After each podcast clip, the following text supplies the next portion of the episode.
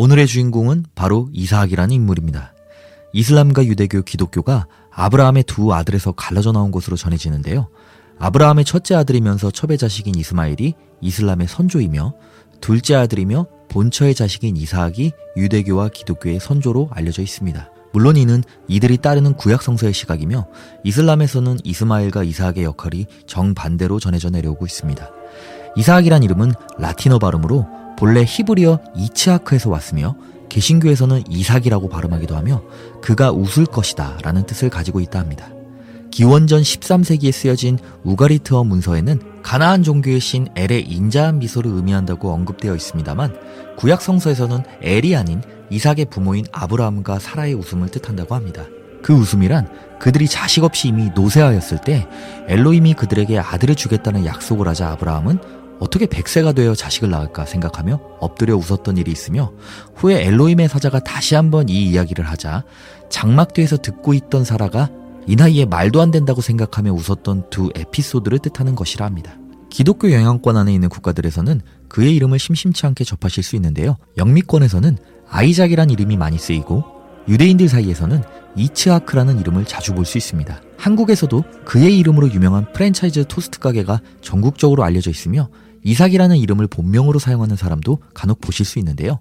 이들 모두 이삭이란 한 인물을 뜻하는 것입니다. 아브라함의 아들 이사학은 40세에 아버지의 고향인 메소포타미아에 살고 있던 오촌 조카 리브가와 혼인합니다. 그 뒤 얼마 후 아브라함은 세상을 떠나는데요. 이때가 그의 나이 175세였다고 전해지고 있습니다.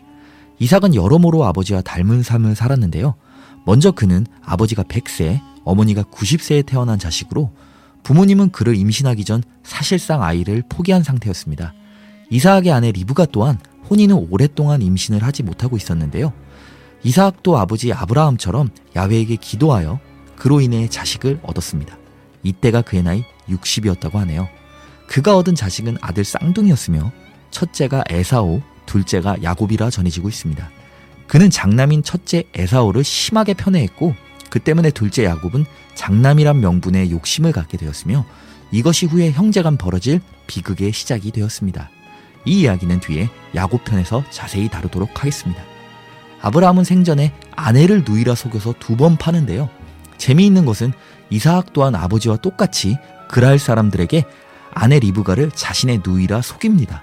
이사학이 아브라함과 닮은 점 중에 무엇과도 바꿀 수 없는 가장 좋은 점은 바로 누가 먼저 칼을 들고 쳐들어와서 재산과 가족을 납치하는 수준이 아닌 이상 절대 다투지 않는다는 것입니다.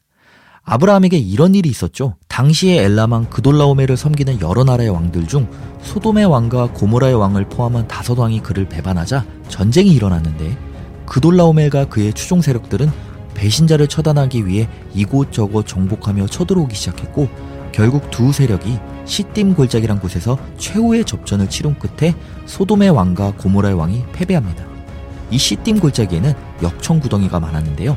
역청이란 유전에서 석유가 오랜 시간 동안 휘발하면서 자연적으로 생기는 천연 아스팔트라고 합니다. 도망치던 많은 병사들이 이 역청 구덩이에 빠지고 나머지는 산으로 도망쳤습니다. 소돔의 왕이 패배하고 도망치자 그돌라오멜 세력은 소돔을 약탈하는데요. 이때 소돔에 살던 아브라함의 조카 롯도 잡아갑니다.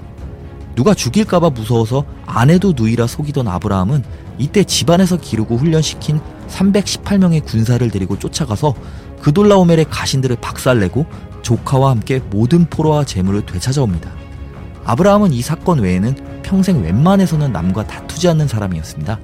이사학 또한 그런 모습을 보이는데요. 그랄이란 곳에 머물 때에 그가 하는 일마다 잘 되어 어느새 거부가 되었고 그 지역에 살던 블레셋 사람들이 그를 시기하여 그의 아버지 아브라함이 파놓았던 모든 우물을 막고 흙으로 메어버렸습니다. 후에 그곳의 왕 아비멜렉이 찾아와 이사학에게 너의 세력이 우리 세력보다 거대해졌으니 떠나라고 하자 이사학은 다투지 않고 그곳을 떠납니다. 그랄 지역 근처에 골짜기에 머물며 그곳에 아브라함이 생전에 팠던 우물을 다시 팝니다. 얼마 후 이 우물로 그랄 지역의 목자들과 이사학의 목자들이 다투자 그는 조용히 다른 곳으로 우물을 또 팝니다. 얼마 후 또 그들이 다투자 쿨하게 다른 곳으로 옮겨서 또 다른 우물을 파는 모습을 보여줍니다. 이 당시 기술로 땅을 파서 물을 찾는 것이 얼마나 힘든 일인지 상상해보면 그의 성격을 짐작할 수 있겠는데요. 이삭이 파는 곳마다 물이 나오자 그라랑 아비멜렉은 그에게 정말 야훼가 함께 있다고 생각하고 그를 찾아와 화해하고자 합니다. 이삭은 처음에는 너희가 나를 미워해서 쫓아내놓고 왜 왔냐고 하지만 이내 그들과 평화협정을 맺습니다. 이삭은 이후 여생을 평화롭게 살다가 180세의 세상을 떠납니다. 그는 성서의 여러 인물 중 가장 평안한 여생을 보낸 것으로도 회자되는데요. 그는 유년 시절 아버지의 손에 의해 야외에게 인신공양으로 바쳐질 뻔한 경험 말고는 아버지처럼 먼 지역을 유랑하지 않고 가나안 지역 안에서만 움직이며 살았고 어떤 전쟁이나 위기가 없는 삶을 살았습니다. 인신공양 사건은 야외가 아브라함의 믿음을 시험하기 위한 사건이었고 이삭의 평탄한 삶은 이에 대한 보상이라 보는 시각도 존재합니다. 사람들이 어딘가에 이삭이란 이름을 사용한다면 그 대상이 이삭의 인생처럼 평안하길 바라는 마음이 깃들어 있다고 볼 수 있습니다. 이삭의 이야기는 여기까지입니다. 이어서 이삭의 쌍둥이 아들 에서와 야곱 편으로 찾아오겠습니다. 감사합니다.